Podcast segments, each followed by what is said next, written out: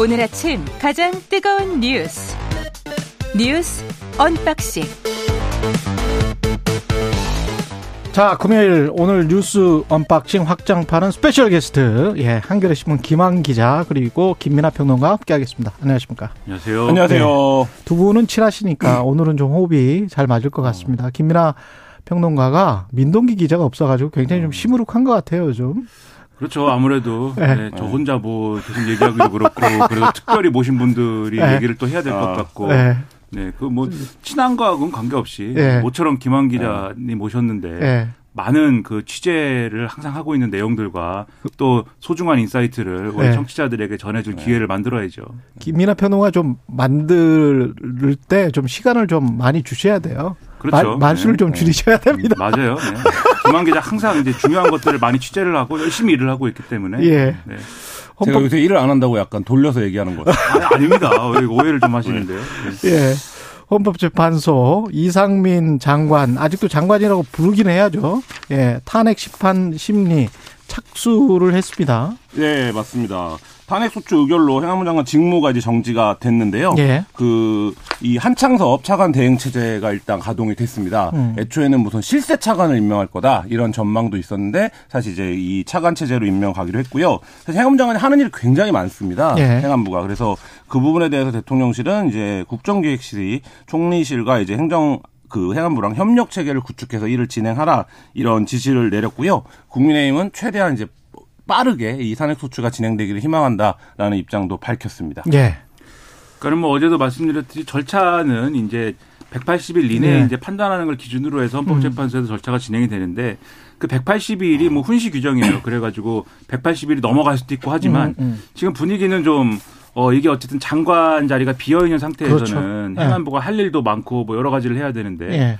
여러모로 이제 불안정한 측면이 있으니까는 헌법재판소가 빨리 판단해 줬으면 좋겠다. 음. 이런 기류고 어제 이제 김도 법사위원장도 그런 취지의 얘기를 지금 언론에 한 걸로 돼 있습니다. 음. 그래서 어 이게 헌법재판소에서 빨리 판단해야 되는 경우에 이제 거치는 절차가 따로 있기 때문에 그 신속하게 이제 어, 진행했으면 좋겠다라는 발언을 했는데 그 언론 보도 한겨레 신문 등의 보도를 보면은 그러한 태도 그 김도우 위원장 김도우 의원의 그러한 태도도 이제 법사위 논의를 거쳐서 이제 좀 나온 태도인데 국민의힘에서는 이게 기각이 될 걸로 보기 때문에 그렇죠. 그래서 빨리 좀, 어, 이 기각이 되는 결론을 빨리 네. 내리고 행안부를 정상화 시켜야 된다. 이런 분위기인 걸로 보이고요. 그리고 정치적으로는 기각이 된 다음에 법적으로 봐라 무죄지 않느냐 법적으로는 음. 그런 다음에 이제 정치적으로는 사표를 내겠다 뭐 이런 보도도 나왔더라고요. 지금 이제 네. 법리적인 쟁점은 크게 한 네다섯 가지 정도로 갈리는데요. 그러니까 일단 참사를 사전에 예방 조치하지 않았다라는 점. 그러니까 이 음. 부분은 어떻게 볼 거냐. 그다음에 사고 즉시 수습본부 설치 등의 이제 행안부 장관으로서 마땅히 해야 될 역할을 방기했다는 점. 그다음에 이제 현장에 또 늦게 도착하지 않았습니까? 그 현장 조치가 미흡했다는 점. 그다음에 참사 원인에 대한 부적절한 부적절한 발언이나 뭐 2차 가해 그리고 국회 위증 뭐 요 정도가 이제 법리적인 쟁점인데 이 부분에서 이제 국민의힘은 법리적으로는 어 문제될 게 없다라는 이제 입장이고 음. 어 민주당이랑 유가족들은 이 부분 모든 것들이 하나하나 다 어 문제다 이렇게 이제 지금 지- 맞서고 있는 상황인데 여기서 또 한 가지 쟁점은 이 소추 위원이 들어가는데 기억해 보시면 박근혜 전 대통령 당시에는 어 그 여야가 모두 소추 위원으로 참여를 했었습니다. 아, 그랬군요. 예, 근데 예. 어, 원래 이제 법리상으로는 해석하기에 따라서 뭐 다르겠습니다만 어, 법사위원장만 들어가도 그, 되거든요. 그렇죠. 그러니까 예. 국민의힘은 이번에는 우리만 들어가겠다 아. 이런 입장이고 민주당이 여기서 어떤 뭐 스탠스를 취하느냐 이거에 따라서 또 좀 공방이 길어질 수도 있습니다. 그러네요. 그러니까 언론 보도 보니까 박주민 의원 등은 이제 야당도 같이 들어가자라는 음. 거고 국민의힘은 꼭 그래야 될 이유는 그렇게 그래야만 하는 것은 아니기 때문에 음. 충분히 우리가 이렇게 할 수도 있다. 라고 주장하고 있고 한쪽에서는 근데 그럼에도 이제 어쨌든 이상민 장관 탄핵에 대해서는 어 부정적이었던 음. 그리고 법사위원장을 맡고 있는 김도우 의원 중심으로만 이렇게 대응하는 거는 편향적이지 않느냐라는 지적이 있을 수가 있기 때문에 예. 아예 그럼 일종의 대리인단을 구성을 해서 아. 다른 변호사가 가서 이제 그러면 어, 탄핵소추위원회 역할을 하도록 하자라는 대안도 지금 얘기를 하는 것 같아요. 여야 국회의원들이 아닌. 예. 그렇죠. 그래서 뭐 결론이 어떻게 날지는 좀 지켜봐야 되겠지만. 알겠습니다. 근데 이게 여기까지. 어쨌든 헌법재판소가 결국은 판단을 하는 거여서 음. 이게 아무리 이제 뭐 탄핵 소추위원이 어떻게 구성이 되고 하는 것과의 문제가 이제 뭐 좌우할 수도 있겠지만 결국 헌법재판소의 판단이 중요할 것 같은데요. 그렇죠. 근데 지금 이제 논란이 논쟁이 좀 되고 있는 게 어느 정도로 법을 위반했다고 헌법재판소가 판단을 해야 음. 이게 인용이 되는 것이냐에 대해서는 조금 엇갈리는 것 같아요. 그래서 예. 대통령 탄핵할 때 이제 중대한 법률 위반이 필요하다. 헌법이나 중대한 법률 위반이 필요하다. 국무위원하고 다를 수가 있습니까? 그렇게 다를 수 있다라고 예. 이제 하는 주장이 한쪽에서 있는 건데 왜냐하면 예. 박근혜 전 대통령 탄핵 관련돼서 결정문을 보면은 그 음. 얘기가 나오거든요. 어떻게 판단할 것이냐. 중대한 헌법과 법률 위반이 필요한 이유는 대통령은 국민들이 선출한 대통령이고 그렇죠. 그 선출한 권력을 이제 그 권력을 회수하는 것에 대해서 아, 선출된 권력이고 임명된 권력하고 그렇죠. 좀 다르구나. 이걸 비교해 봐야 된다는 논리가 거기 들어 있어요. 그렇기 때문에 그러네. 좀 이게 그리고 또 이 대통령은 여러 가지 참사에 대해서 포괄적인 책임을 지는 거지만 음. 행안부 장관 지금 말씀하셨듯이 재난 재난안전관리법에 적용이 돼 그 써 있거든요. 행안부 장관이. 책임을 그렇죠 예. 진다고. 그러니까 그런 것들을 고려해 보면 인용될 수도 있다. 이게 이제 민주당 주장인 알겠습니다. 거고 갈리는 거죠 지금. 예. 국민의힘 오늘 본경선 진출자 뭐 오전에 발표한다고 하는데 네. 가슴이 두근두근 거리는 분들 많겠습니다. 네, 지금 이제 네명으로 이제 줄이는 건데요. 예. 그러니까 여기서 이제 어떤 결과가 나오느냐가 1차적으로는 어 본 경선에도 영향을 음. 미치기 때문에 오늘 컷오프 결과에 많은 주목이 되고 있고요. 사실 이 컷오프를 몇 명으로 하느냐 이것 때부터 이제 굉장히 룰을 정할 때 시끄러웠는데 예. 결국 이제 오늘 어떤 결과가 나오느냐에 따라서 이 본경선에 좀 윤곽이 드러날 것으로 보이고 다만 이제 컷오프의 뭐 순위라든지 득표율이라든지 이런 것들은 공개되지 않기 때문에 또 이 결과를 놓고 후보들끼리 치열한 이제 설전이 또 예상되는 상황입니다. 찌라시가 돌 가능성도 있겠군요. 네. 예. 이미 엄청나게 하는 것 같아요. 왜냐하면 어제 갑자기 예. 뭐 유튜브인지 매체인지 아무튼 뭐 예. 어딘가에 예. 그 관계자 발 이제 익명 코멘트가 나왔는데 그게 첫 번째 날 여론조사한 결과를 보니까 김기현 의원이 1등을 했는데 과반을 넘지 못했다. 그러니까 자체 국민의힘 여론조사잖아요. 그거는 이제. 누, 누설하면 안 되는 거고. 그렇죠. 이- 예. 그리고 여론조사가 종료된 것도 아니고 진행 중인 상황인데. 그렇지.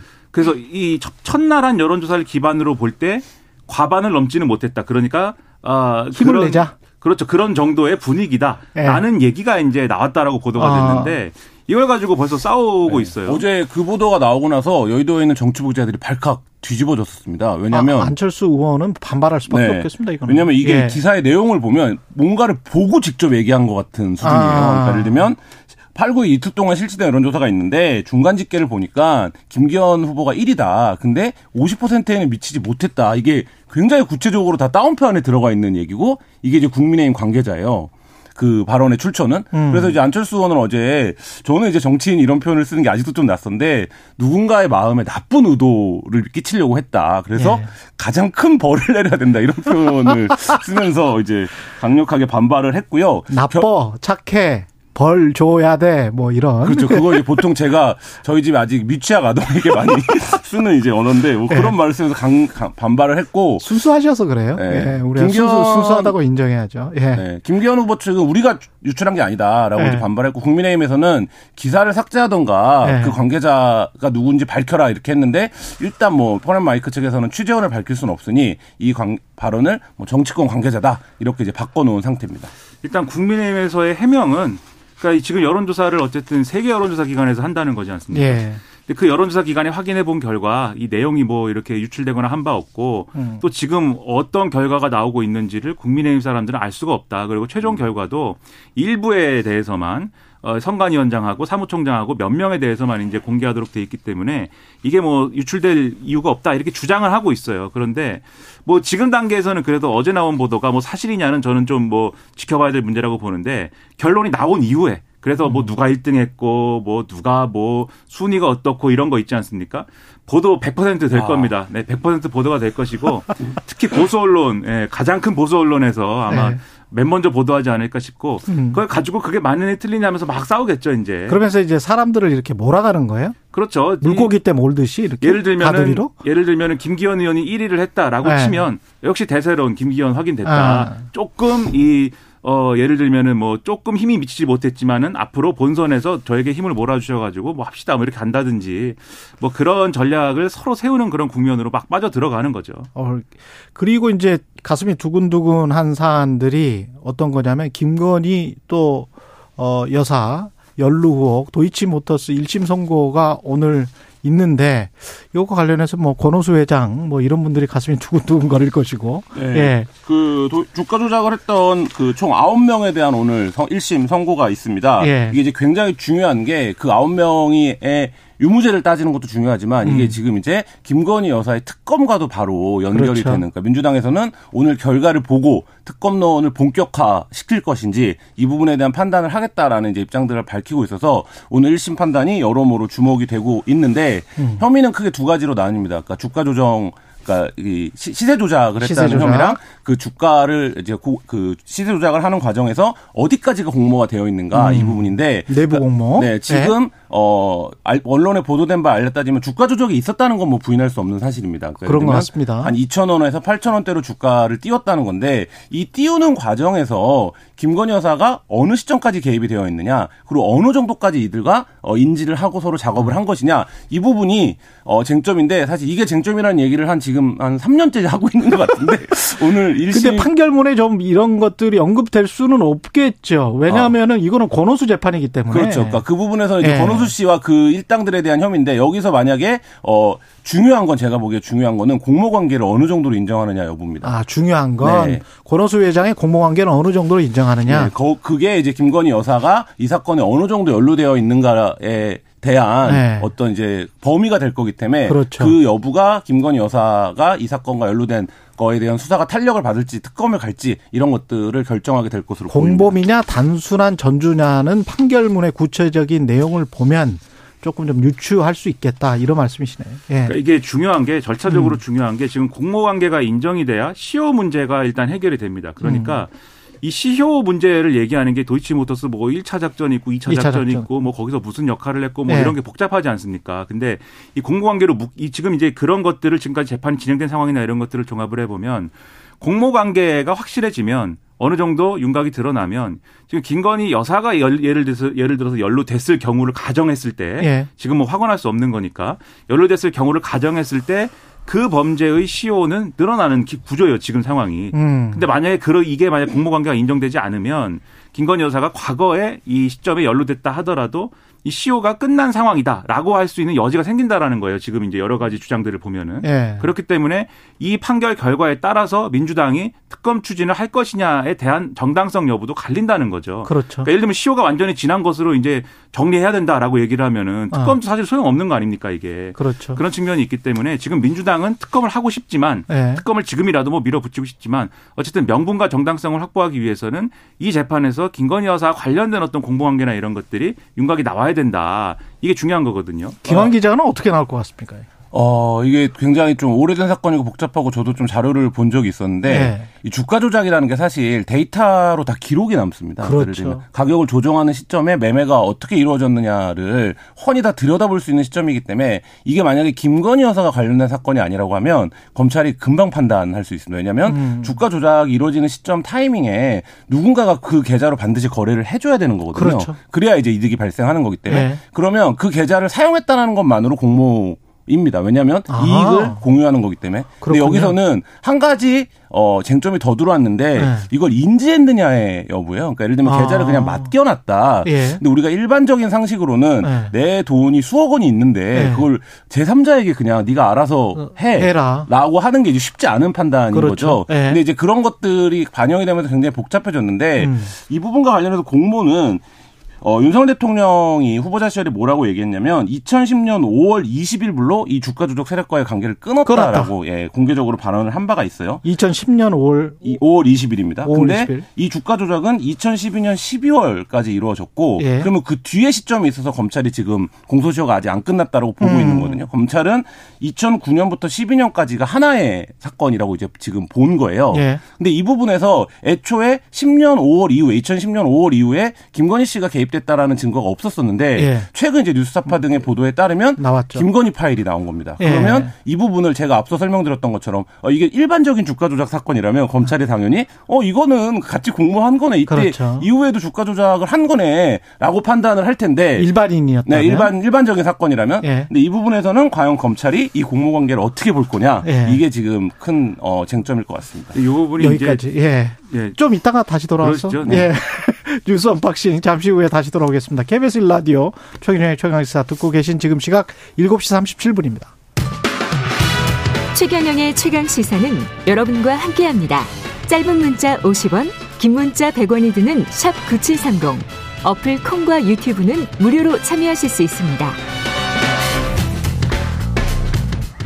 네, 총영의 최강사 뉴스 언박싱 한겨레 김완 기자, 김민아 시사평론가와 함께하고 있는데요. 예, 어제 북한이 열병식이 있었습니다. 눈여겨봐야 할 점, 김종대 연세대학교 객원 교수와 이야기 나눠보고 다시 돌아오겠습니다. 교수님 안녕하세요. 네, 안녕하세요. 예, 지금 화성 17형 ICBM과 함께 고체 연료 ICBM으로 보이는 신형 미사일이 등장했다.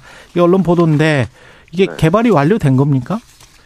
어, 지금까지 북한이 이제 엔진 지상 시험이라고 그래가지고, 예. 그 고출력, 그 고체 연료 엔진 실험을 꾸준히 해왔습니다. 음.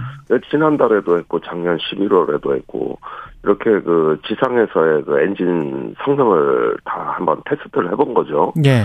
그리고 이제 1단 고체 연료 엔진, 2단 엔진 해가지고, 이게 이제 결합 단계에 들어간 것 같습니다. 음. 그래서 이번에는 실제 미사일인지 모형인지 확실치는 않지만은 그동안에 축적된 고체 연료 기술이 상당한 수준에 도달해서 이젠 본격적인 미사일 대작 단계에 진입하고 있다. 뭐 이런 정도 평가는 해야 될것 그 같아요. 정도. 예. 네. 근데 김정인 국무위원장이 열병식에 참석은 했는데 연설은 안 한 건 왜 그랬을까요? 글쎄 그 이유는 정확하게 짐작하기는 어렵습니다만은 음. 어 이번에 워낙 볼거리가 많은 아, 행사였어요. 볼거리가 많았다. 예, 굉장히 그 사- 식전 행사도 화려했고 예. 또 4,800m 고공 낙하의 그, 어, 이렇게 발광체를 그 착용한, 어, 저, 공수요원대 낙하라든가, 또 워낙 많은 무기 체계, 그 이번에 또 화성 17형이 대량으로 등장했습니다. 음. 그래서 이것도 뭐, 단순히 보여준다가 아니라 대량 생산 체제에 들어갔다는 거. 그 다음에 또 그 창건 당시에 그 옛날 항일 투쟁할 때부터 그 주요 이제 원로 그 지금은 다 뭐 사망한 사람들 사진이 되고 등장한다든가 하도 해석할 게 많고 볼거리가 많아가지고 예. 예, 그런 부분에서 하나의 어떤 그 퍼포먼스 음. 또 전례 없는 스펙타클을 보여줬다 이러면서 이 정도의 어떤 메시지로 충분한 효과를 거두고 이번에 그 심야의 열병식은 말하자면 극장 효과가 극대화됐다고 볼 수 있겠습니다. 그렇군요. 예. 예, 따라서 지루한 연설보다는 음. 따라고 등장해서 보여주는 어떤 그 디테일에 신경을 쓴 것 같고요. 그러면서 전체가 연극 배우가 된 듯한 느낌. 예. 예, 이런 데서 하나의 또 어, 새로운 행사의 면모를 보여줬다고 할 수 있겠습니다. 거기는 누가 뭐 기획 행사 전문가가 있나 보죠. 예. 예, 아니 그런데 갈수록 그 기술이 저 예. 진화하고 있어요. 그렇군요. 예, 이렇게 밤에 진행하는 건 상당한 기술이 필요하거든요. 그 둘째 딸 김주혜는 열병식에 참석을 했단 말이죠. 김주혜가 지금 계속 부각되는 건데 부각시키는 이유가 뭘까요? 글쎄 뭐 언론에서는 4대 세습 아니냐 네. 이런 이야기도 합니다만 저는 상식적으로 아직 10살밖에 되지 않은 딸을 후계 구도의 이미지로 부각한다는 건 참 받아들이기가 어렵습니다. 음. 에, 그건 너무나 위험이 크거든요. 그렇죠, 그렇죠. 예, 그런 것보다는 신성 가족의 이미지를 부각시키겠다는 의도 아닐까. 신성 가족의 이미지. 예, 예. 백두 혈통, 아, 어, 신성 가족 이런 걸 통해 가지고 어떤 그 저기 북한 주민의 정서를 자극하는 음. 이것도 연극 효과죠. 어, 그다음에 부인 리설주의 그 마스코트, IC ICBM 마스코트라든가. 아, 아, 굉장히 지금은 디테일에 신경. 쓰는, 예, 이런 걸 보면은 아 이게 전부가 이 극장 국가로서의 아, 그 연출을 극대화하는 쪽으로 가는 것이지 에, 이게 후계구도 아, 조금 생각하기가 음. 난처하네요. 예. 연극 효과, 극장 국가의 독재 국가들의 특징이죠. 그리고 저기 저 끝나기 전에 김종대 의원님 그 고발 대통령실에 당한 거 있잖아요. 청구 네. 관련해서. 그거는 어, 어떻게 진행되고 있어요?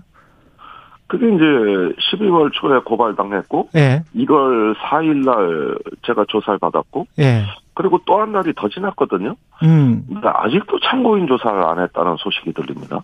참고인은 누, 참고인이라 하면은 남영신 육군 총장이나 예.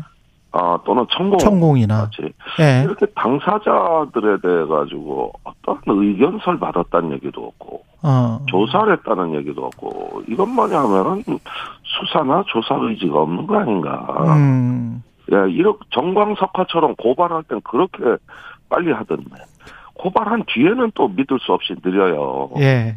예, 그러던 중에 이제 부승찬 국방부 전 대변인이 새로운 어떤 폭로가 나왔기 때문에 음, 그렇죠. 이제는 또 새로운 조사를 해야 되는데 예. 최근에 국방부 육군이 서로 폭탄 돌리기랍니다. 뭐 진상 규명하고 사실 확인하고 예. 이런데 굉장히 소극적이고 당신들이 해라. 아, 예. 국방부가 해라. 육군이 해라. 서로 간에 토스하는 거군요, 지금. 국방부는 육군이 밝혔지 않냐. 아. 육군은 아니 작년에 입장 밝혔지 않냐. 아.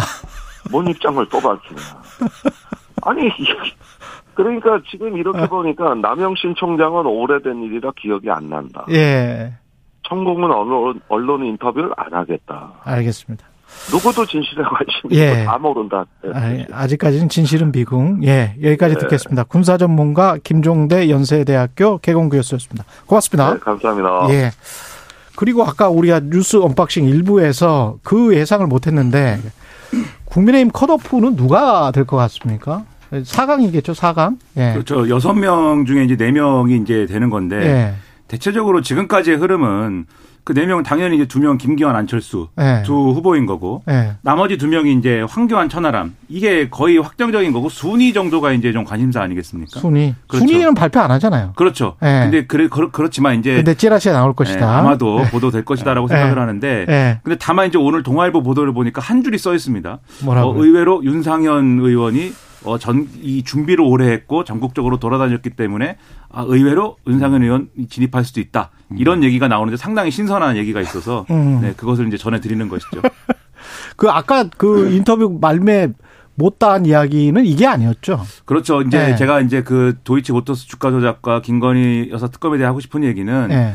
이 도이치모터스 그 주가 조작 사건을 보면은 전반적으로 다 느려요. 이게 김건희 여사가 연루돼 있다를 우리가 막 얘기하고 이러기 전부터 어. 이 사건을 다루는 검찰 무슨 뭐 그리고 금감원 어. 전반적으로 다 느립니다. 그리고 그렇죠. 지금까지 오는 과정에서도 네. 논란이 된 상황에서도 지금까지 어쨌든 검찰 수사가 이렇게 막 수, 이 속도감 있게 진행되지는 않은 거잖아요. 금강원도 크게 질책 받아야죠. 사실은 네, 시장 그렇죠. 감시팀이 있는데 거기가. 그렇죠. 그 예. 배경이 뭘까 상당히 그 의문이 되고 음. 지금 김종대 전 의원 얘기한 것처럼 음. 이 민감한 사건은 다 느려요. 이렇게 뭐 천공이라는 사람이 과연 거기 갔느냐 안 갔느냐에 대해- 대해서 이게 뭐 이렇게 생각을 많이 해야 되는 생각을 많이 해가지고 확인할 문제 아니지 침대 않습니까? 축구냐. 예. 그러니까요. 좀 빨리 하면 모든 의문이 해소가 되고 모든 국민의 마음이 놓일 텐데 너무 느립니다 모든 게. 김한 기자는 컷오프 멤 누구일 것 같아요? 네 명. 저는 어 4강. 오늘 이제 동아일보가 그런 분석을 했다고 하는데 네. 기자사에서 이제 황교안 전 대표가 너무 노출이 없어요 사실. 아. 그렇기 때문에 그러니까 본인의 어떤 지지 기반 우리가 이제 뭐 소위 말하는 보수 유튜버 태극기라고 불리는 그렇죠. 이 기반인데 사실 이제 그거에 대해서 국민의힘이 음. 굉장히 좀 큰 실패 경험들이 있지 않습니까? 아. 그래서 저는 뭐 다른 결과가 오늘 나오, 예측된 것처럼 다른 결과가 나올 수도 있지 않을까. 아까 황교안 황교안 전 대표는 그다지 강하지 않을 것이다 이렇게 예상한 건가요? 그렇죠. 예. 네. 그러면 저는 좀 반대 얘기를 할게요. 그 극우 유튜버라고 하는 분들이 네. 자기들이 선거 나온다고 막 끌어모은 이 구독자들이 있어요. 강신호 변호사를 비롯해서 그렇죠. 뭐 그동- 김세희 네. 예. 근데 그 동안에는 뭐 이게 자기들이 이제 저 시- 서류 심사에서 탈락하면서 네. 이 당은 뭐 큰일 날 당이다라고 하면서 비난을 하고 있습니다만 음. 하지만 이분들 중에 이분들 중에 아마 투표권 행사하는 분들이 있을 거거든요. 음. 그분들이 이 여섯 명 중에 누구를 지지할 것이냐 그런 것도 한번 생각해 볼 필요가 있다. 알겠습니다. 이재명 민주당 대표는 오늘 세 번째 검찰 출석을 합니다. 그렇습니다. 지난번에 이제 어, 한 번 더 하라라고 해가지고 음. 며칠 날 가느니 마느니 이제 좀 밀고 당기기 하다가 오늘 출석을 하기로 한 거예요. 오늘은 뭐 때문에 출석하는 거죠? 오늘 이제 대장도 개발 의혹하고 아마 성남 FC 관련해서 물어볼 것 같고 쌍방울은.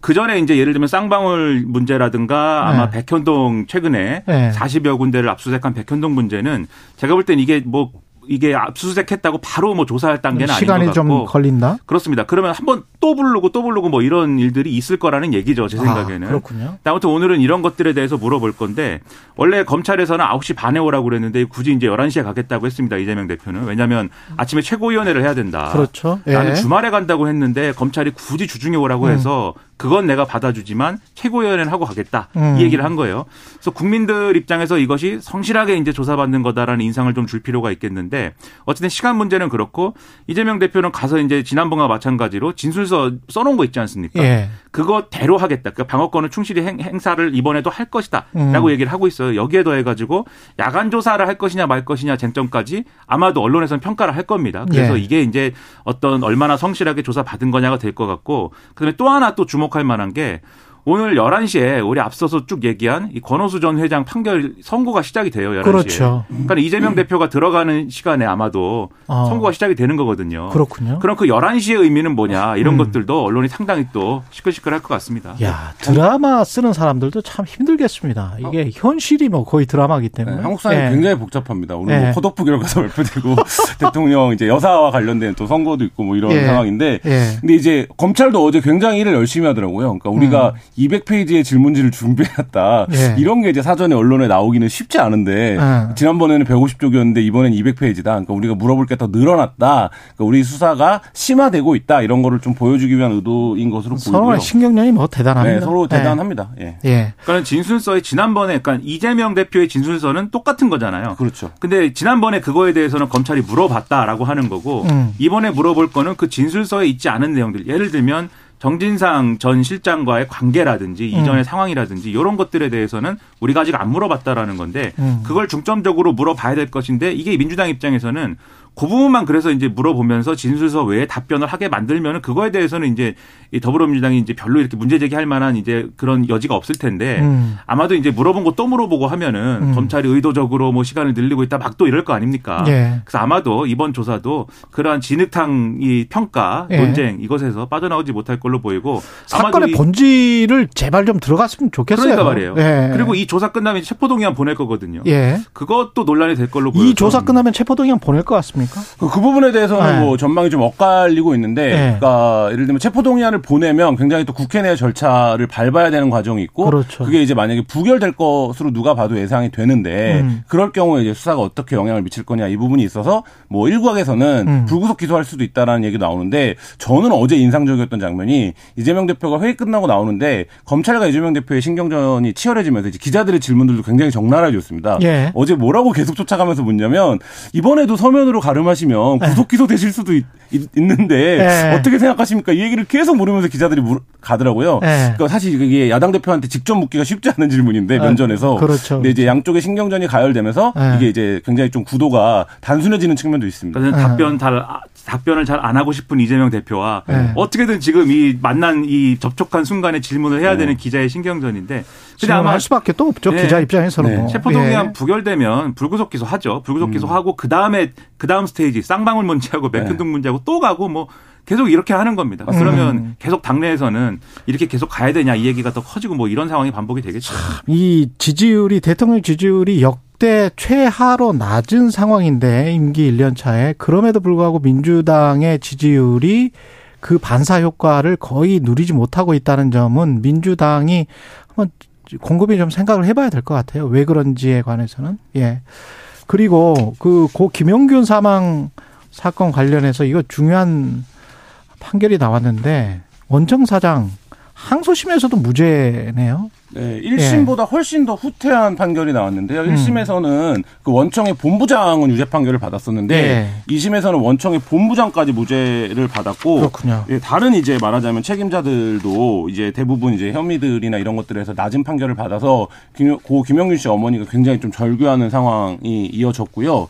근데 이게 이제 우리가 흔히 말하는 김용균법의 그렇죠. 적용은 받지 않는 재판입니다. 그러니까 아, 소속되지 그렇습니까? 않기 때문에 그래서 않습니까? 그 혐의나 이런 것들에서 이번 재판이 향후 이제 노동계에서는 이번 재판 결과가 향후 이제 이, 이런 사건들에 대한 유사 사건들에 대한 어떤 어. 그 사전에 어떻게 이제 갈 건지를 보여주는 시금석이다 뭐 이런 이제 비판도 제기됐습니다. 그러니까 이런 이제 판결들이 물론 지금 말씀하신 것처럼 이제 개정된 법에 영향을 받는 법은 아니지만 음. 지금 중대재해처벌법을 만들어 놓은 거에 대해서도 그게 너무 심하다. 이전으로 좀 되돌릴 필요가 있다. 어느 정도. 이 주장을 이제 하는 거지 않습니까? 정권도 그렇고 여당도 그렇고 그런데 이런 판결을 보면은 역시 이른바 이제 진짜 사장에게 책임 묻는 것이 얼마나 힘들겠느냐 그걸 음. 여실히 또 보여주는 그런 판결이기 때문에 지금인 지금 어쨌든 누더기가 됐다라고들 평가는 하지만 지금 만들어놓은 중대재해법도 이전으로 돌아가자고 하는 것이 한국 사회 현실에서 맞는 거냐 이것의 의문 제기의 어떤 근거가 될 수 있을 것 같아요. 그래서 그 점을 숙고를 해야 되는 거죠. 그러니까 어제 그 현, 현장에 있었던 기자들 말에 따르면 굉장히 열심히 자판을 치다가 예. 무죄가 나오는 순간 갑자기 깊은 탄식이 모두 나왔다는 거예요. 그러니까 노트북을 치다가 예. 이제 법원의 재판부의 논리는 이런 겁니다. 위험성을 몰랐으니까 책임이 없다. 아. 그다음에 뭐 왜 거기에 그런 행위를 했는지 점검구에 몸을 넣은 거를 이해하기가 어렵다. 판단하기가 어렵다. 뭐 이런 이제 얘기들이 나오는 게 이게 정확히 이른바 이제 사람안전보건법을 강화하면서 고 김용민법을 만든 취지거든요. 그러니까 이 부분에 대해서 현장 책임자, 사업 책임자에게 책임을 묻는 취지로 법 개정이 이루어진 건데 정권부에 몸을 넣을 수밖에 없도록 그렇게 관행이 돼 있었잖아요. 그렇죠. 그거를 당연히 관리 책임자는 난 몰랐다라고 하면 처벌을 지금 안 하는 과거의 이제 판결 퇴행으로 좀 돌아간 게 아니냐. 이게 현장에서도 굉장히 좀 깊은 탄식으로 나왔었던. 어제 판결 나온 날 또 한국 중부 발전에서 낙탄 청소 작업하던 50대 노동자가 사망하기도 네. 했는데 이런 구조적인 모습 특히 이번에 튀르키예 지진 같은 경우도 빌딩을 그런 식으로 새 빌딩들도 막 2019년에 지어진 새 빌딩들도 다 무너졌거든요. 이게 규제 이후에 만들어진 규제 이후에. 것들도 이게 규제가 어떤 것 그리고 규제를 피해 나가는 그 기업들 이런 것들이 한국이나 턱 튀르키에 비슷하게 나타나고 있습니다. 이거 잘 봐야 되겠습니다. 지금까지 김한 기자, 김민아 평론가였습니다. 고맙습니다. 네, 감사합니다. 네.